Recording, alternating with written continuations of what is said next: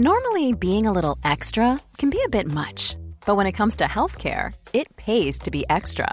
And United Healthcare makes it easy with Health Protector Guard fixed indemnity insurance plans. Underwritten by Golden Rule Insurance Company, they supplement your primary plan, helping you manage out of pocket costs without the usual requirements and restrictions like deductibles and enrollment periods. So when it comes to covering your medical bills, you can feel good about being a little extra. Visit uh1.com to find the Health Protector Guard plan for you. This is Paige, the co-host of Giggly Squad, and I want to tell you about a company that I've been loving, Olive and June. Olive and June gives you everything that you need for a salon quality manicure in one box. And if you break it down, it really comes out to $2 a manicure, which is absolutely insane. It's also so easy to get salon worthy nails at home with Olive and June. The difference between how your nails used to look when you did them yourself and now with the Manny system is a complete game changer. The best thing about Olive and June too is it's a quick dry, dries in about one minute, lasts for five days, and full coverage in up to one to two coats. Visit oliveandjune.com slash perfect Mani 20 for 20% off your first system. That's oliveandjune.com slash perfect Mani 20 for 20% off your first system.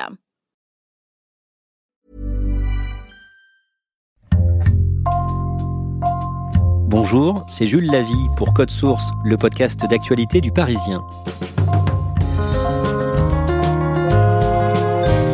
Chaque année, l'élection de Miss France rassemble environ 7 millions de spectateurs sur TF1.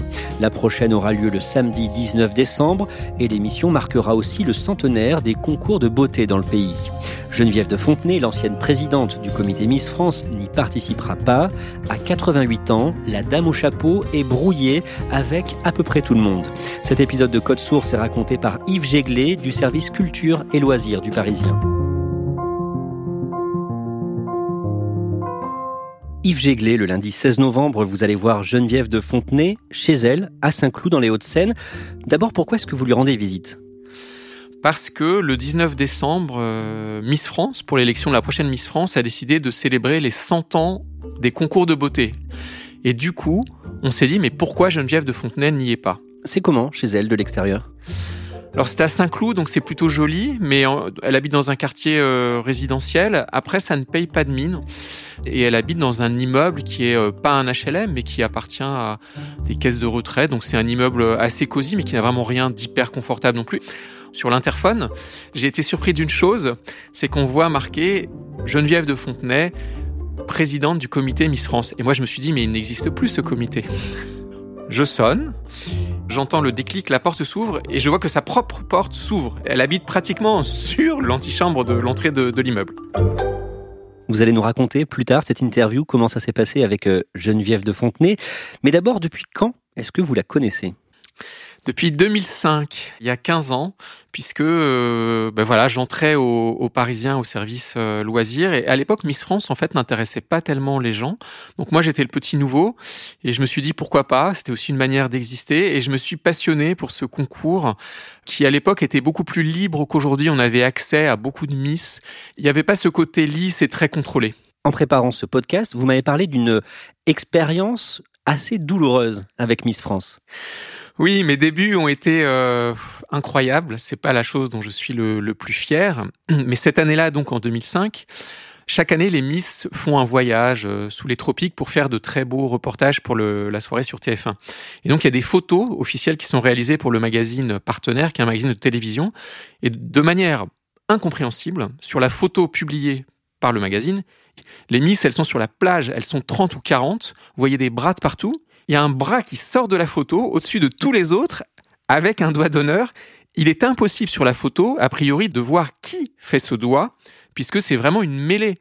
Aujourd'hui, ça paraît dérisoire, mais à l'époque, tous les talk-shows télé de l'après-midi et du soir, Ruquier et compagnie, font leur une sur quelle Miss a fait le doigt d'honneur. Mon rédacteur en chef me dit, écoute Yves, tu étais là-bas, tu dois me trouver cette Miss. Donc j'en appelle certaines, elles me répondent pas. Je finis par avoir la production du programme, donc une productrice que je connaissais très bien, et qui me dit Écoute Yves, ça n'est pas vraiment un doigt d'honneur, c'est une Miss qui a le, bras qui pend bizarrement, et c'est Miss Bretagne. Je vais voir euh, ma hiérarchie, qui me dit bah, Si c'est Miss Bretagne, c'est Miss Bretagne, et on va l'écrire. J'étais un petit peu gêné. Vraiment, les plus hautes sources nous disent c'est elle, mais elle ne l'a pas fait exprès. En gros, ils essayent de dédramatiser. Et on l'écrit. Et là, ça va être compliqué ensuite.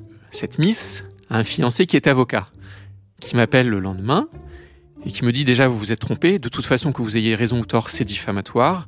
Soit vous faites un rectificatif immédiatement, soit c'est un procès. Mon chef plaisante, euh, il me dit bah oui évidemment elle est pas contente, mais euh, la productrice t'a dit que c'était Miss Bretagne, on le maintient, on ne fait pas de rectif. Moi j'étais plutôt pour parce que bon euh, quand même par respect pour cette jeune femme, on était quand même pas on n'avait pas non plus énormément de sources, mais ça faisait tellement parler tout le monde que on a même eu un appel journal Ouest France, parce que vous savez que chaque Miss régionale est défendue par toute une région et par le journal local. Ouest France a appelé mon rédacteur en chef en disant C'est honteux ce que vous faites, vous lui enlevez toutes ses chances.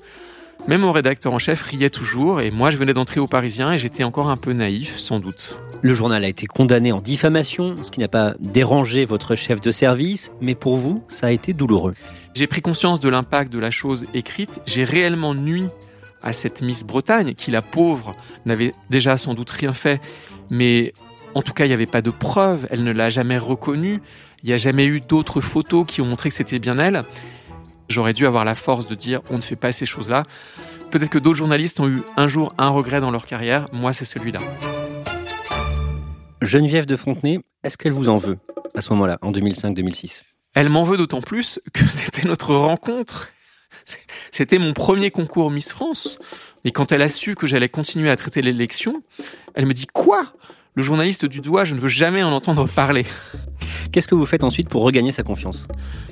Il a fallu du temps. Il y avait déjà un conflit entre Geneviève de Fontenay d'un côté qui avait des valeurs morales très fortes et la société Miss France, voire TF1, qui était très content. Vous n'imaginez pas le nombre d'articles dans la presse régionale et nationale et à la télévision.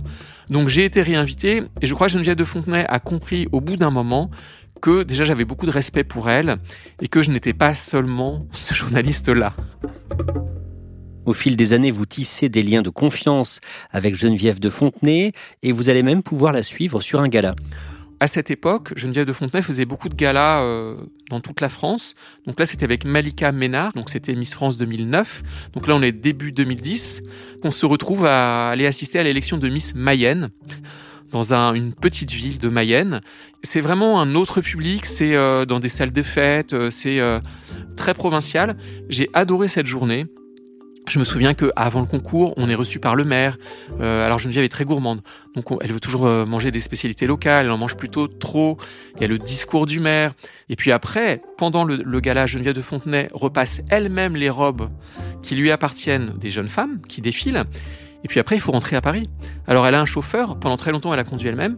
Et puis il y a Geneviève qui est à l'avant, qui parle avec moi. Et puis il y a Miss France qui s'endort même sur mon épaule parce qu'il est une heure du matin. Et le lendemain, à peine arrivée à Paris, elles reprennent un train pour aller, je crois, à Blois. C'était vraiment euh, comme une tournée d'un groupe musical.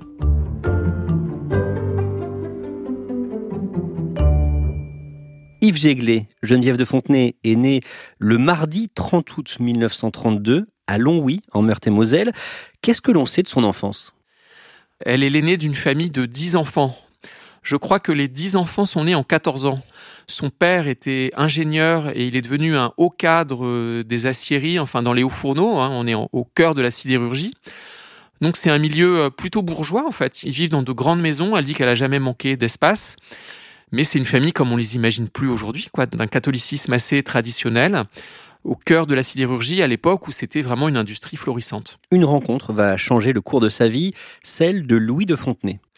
Geneviève, avant de s'appeler euh, De Fontenay, s'appelait Geneviève Mulman. Et c'est une jeune femme qui s'est beaucoup cherchée. Elle détestait l'école. Elle quitte l'école très jeune. Elle devient euh, esthéticienne. Et là, déjà, elle fait des tournées en France pour aller vendre des produits euh, à des types de concours. Et à Miss Carnac, elle tombe sur Louis de Fontenay. Louis de Fontenay, c'est quelqu'un qui vient de racheter le concours Miss France, qui a été créé dans les années 20. Ils se croisent à une soirée. Chacun repart de son côté. Et puis, elle décide d'abandonner son travail quelques mois plus tard. Elle en avait marre. Et là, elle l'appelle. Ils se revoient, puisque elle, elle cherche du travail. Et elle raconte qu'ils ne se sont plus quittés pour les 30 ou 35 années qui ont suivi. Et ensemble, donc, ils développent Miss France. Il y avait d'autres concours concurrents. Mais ensemble, ils créent une sorte de d'image assez unique. Nous sommes arrivés maintenant à donner euh, une notoriété à l'élection de Miss France. Euh, la meilleure preuve, c'est qu'en 1947, il y avait 15 candidates et que maintenant en 1975, euh, même 76, il y en a 54. Donc disons que c'est en progression et tout ce qui a un peu de succès est forcément imité. Ils sont toute l'année sur des routes de France, ils font toutes les sous-préfectures, ils ne sont jamais chez eux. Miss France change chaque année, mais Geneviève de Fontenay reste tous les ans. Et du coup, elle devient très connue de tout le monde. Louis de Fontenay meurt sous ses yeux le lundi 16 mars 1981. Il est victime d'une embolie euh, pulmonaire, donc elle le voit euh, tomber. Pour elle, c'est vraiment terrible puisque c'est, elle, a toujours dit qu'elle n'avait eu qu'un seul homme dans sa vie, c'est lui. Elle était beaucoup plus jeune, elle a 24 ans de moins. Il meurt en début de semaine, et puis il y a un gala le samedi, et elle décide d'assurer le gala, sans lui. Avec Louis de Fontenay, elle a eu deux fils. L'un d'entre eux meurt brutalement peu de temps après. Ludovic, l'aîné, euh, elle n'a jamais voulu vraiment le dire comme ça, mais il était dépressif, c'était un très beau garçon, mais il s'est suicidé à 29 ans. Elle a donc un autre fils, Xavier, mais ils sont fâchés aujourd'hui. Ils se fâchent sans arrêt. D'une part, Geneviève de Fontenay n'a pas vraiment eu le temps d'élever ses enfants. Elle était tout le temps sur les routes. Donc les relations ont toujours été compliquées. Lui considère qu'il n'est pas reconnu à sa juste place dans le concours Miss France, dans l'histoire de Miss France. Il pense que c'est lui qui a permis au concours Miss France de survivre après la mort de son père. On a toujours été euh, une famille un peu conflictuelle, mais euh, ça fait partie de la vie. Il est reconnu comme un homme d'affaires euh, qui avait des qualités. Il a négocié les droits télé en 1986 pour la première diffusion. Il a dit beaucoup de choses négatives sur sa mère, elle s'en est fatiguée, ils se sont perdus de vue, ils se sont retrouvés et ils se sont refâchés. Et c'est lui qui a vendu la marque Miss France à la société de production Endemol en 2002. Il se trouve que la famille de Fontaine n'avait pas d'argent. Ces gens-là, curieusement, Louis et Geneviève, étaient un petit peu des saltimbanques. Apparemment, Louis de Fontenay est mort avec 5000 francs à l'époque. Il ne possédait rien, il n'avait jamais été propriétaire. 2002, la télé vient de changer. Un an avant, il y a eu la Star Academy, il y a eu Colanta. On entre dans les années télé-réalité. Endemol est intéressé par la marque Miss France et c'est l'occasion ou jamais pour la famille de Fontenay de gagner beaucoup d'argent. La somme n'a jamais été rendue publique, mais on parle de 6 millions d'euros. 6 millions d'euros qui se sont répartis comment? La répartition de cet argent est très étrange, puisque Xavier de Fontenay a touché 90% de ces 6 millions supposés, Geneviève de Fontenay 10%, mais dont 5% placés pour ses petites filles, donc pour ses filles à lui. Xavier de Fontenay, lui, dit qu'en tout cas, c'est lui qui a fait vivre Miss France, c'est lui qui a obtenu ce prix et qui donc il est juste qu'il ait récolté cet argent. Geneviève de Fontenay, qui était devenue salariée dans des molles, quitte l'entreprise en 2010. Ensuite, elle crée euh, l'élection concurrente de Miss France, Miss Prestige National, mais sans grand succès. Oui, ça devient des années compliquées pour Geneviève de Fontenay. Elle les assumerait sans doute totalement parce qu'elle s'est beaucoup amusée. Donc elle claque la porte parce qu'elle trouve qu'il y a eu une affaire de trop, une Miss qui avait euh, fait des photos érotiques avant et que en démol a choisi pour aller dans une télé-réalité, ça l'a rendue folle. Donc elle crée un concours concurrent qui au début s'appelle Miss National. Très mauvaise idée. Miss National, ça fait un peu trop penser au Front National. Alors elle se fait attaquer, donc elle change le nom, Miss Prestige National. Mais il y a une série de procès parce qu'en démol refuse qu'elle crée son concours concurrent. Au fond, elle s'est sans doute amusée, mais elle a aussi dépensé beaucoup d'argent dans ce concours euh, concurrent. Alors, elle a retrouvé son fils, parce qu'au début, ils l'ont préparé ensemble, mais finalement, il n'a jamais eu beaucoup d'impact. Ce sont un peu les, années euh, tristes, je trouve. On en revient au début de cet épisode. Yves Jéglé, la porte de Geneviève de Fontenay s'ouvre. Oui, alors la porte s'ouvre, je l'avais pas vue depuis quelque temps, donc je suis euh, assez ému. Alors je suis aussi très surpris puisque elle me tend la main, et puis elle tend la main à notre photographe. Elle ne porte pas de gants, elle est très souriante. On ne refuse pas la main de Geneviève de Fontaine, mais on est quand même en plein Covid. Je lui dis, mais enfin Geneviève, ce virus. Elle me répond en m'ouvrant ses bras, mais enfin Yves, je n'ai pas de microbe. et elle n'a pas de masque, évidemment. Évidemment, elle n'a pas de masque. Alors moi j'en ai un, et Geneviève me dit, écoutez, mon masque, c'est mon chapeau. Elle est comment, elle, physiquement? Elle ne s'habille qu'en noir et blanc. Elle a toujours son chapeau. Elle est néanmoins fatiguée. Elle marche moins facilement. Elle a 88 ans, voilà. Elle a tout simplement, euh, comme on dit, l'âge de ses artères et de ses articulations. Décrivez-nous l'intérieur de son appartement. C'est un appartement de plein pied, quand même assez confortable, mais finalement plutôt modeste. C'est pas très grand. Alors il y a des vieilleries. Elle est très fière de, de ses céramiques de Lorraine, de sa région natale. Elle en a. Elle en a au mur. Et puis il y a quelque chose qui m'a surpris dans une vieille bibliothèque derrière, euh, dans une armoire vitrée c'est des grosses reliures dorées, comme des grimoires où il y a marqué Comité Miss France. Je pense que c'est tous les articles de presse des années 50-60 qu'elle a gardés, qu'elle doit regarder parfois le soir quand elle est toute seule. Et donc vous êtes venu la voir pour savoir pourquoi elle ne participe pas à l'émission de TF1, l'élection de Miss France le 19 décembre, qui va marquer les 100 ans de concours de beauté en France. Personne ne comprend pourquoi elle ne veut pas aller sur TF1. Normalement, toutes les affaires ont été réglées. TF1 meurt d'envie qu'elle vienne. Il y a toutes ces anciennes Miss qui sont là.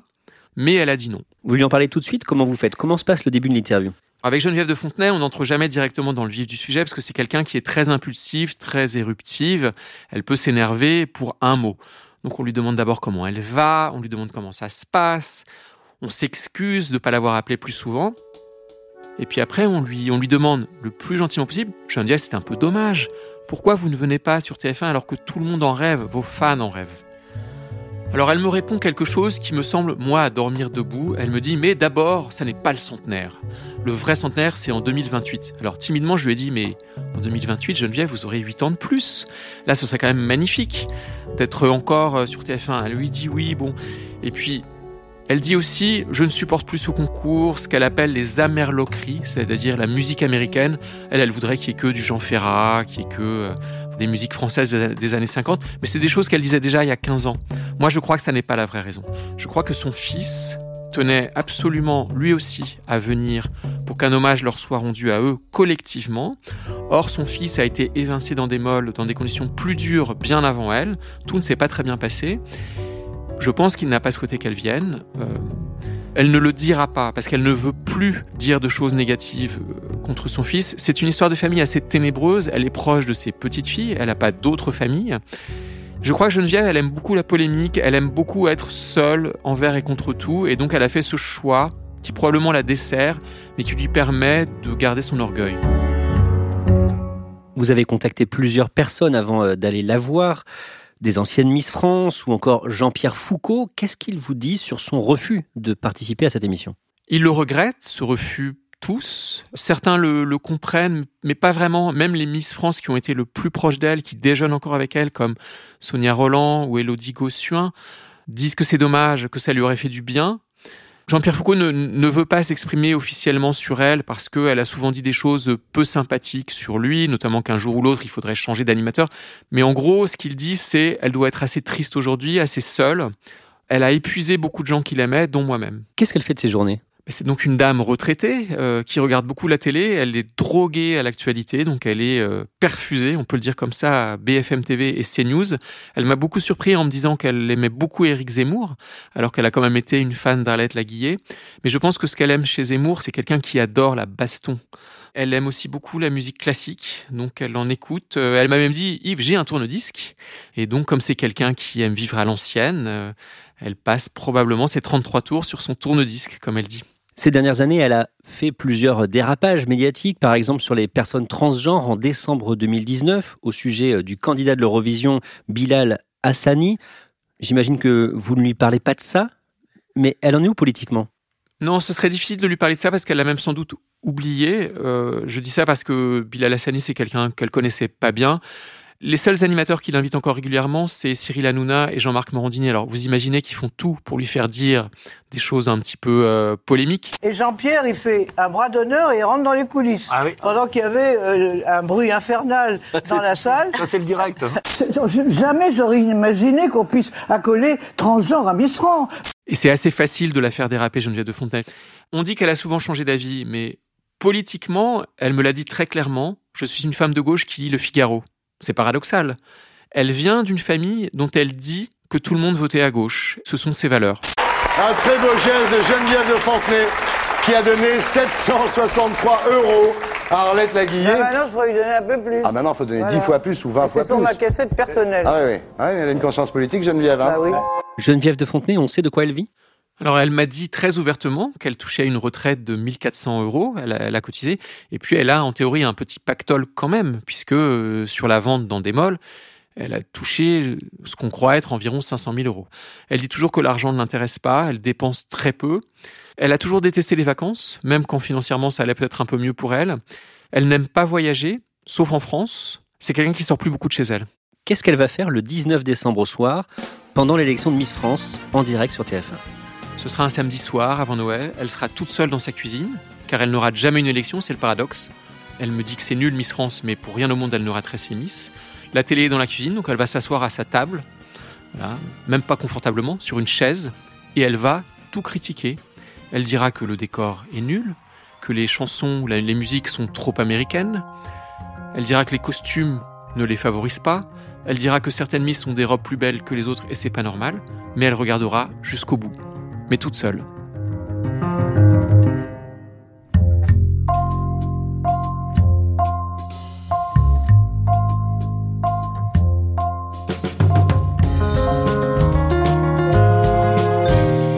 Merci à Yves Jéglet. Cet épisode a été produit par Marion Botorel et Thibault Lambert, réalisation Alexandre Ferreira.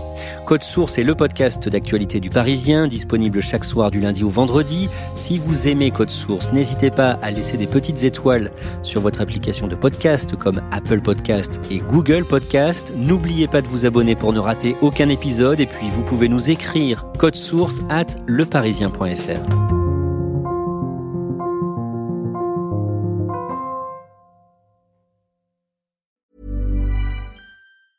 Normally, being a little extra can be a bit much, but when it comes to healthcare, it pays to be extra.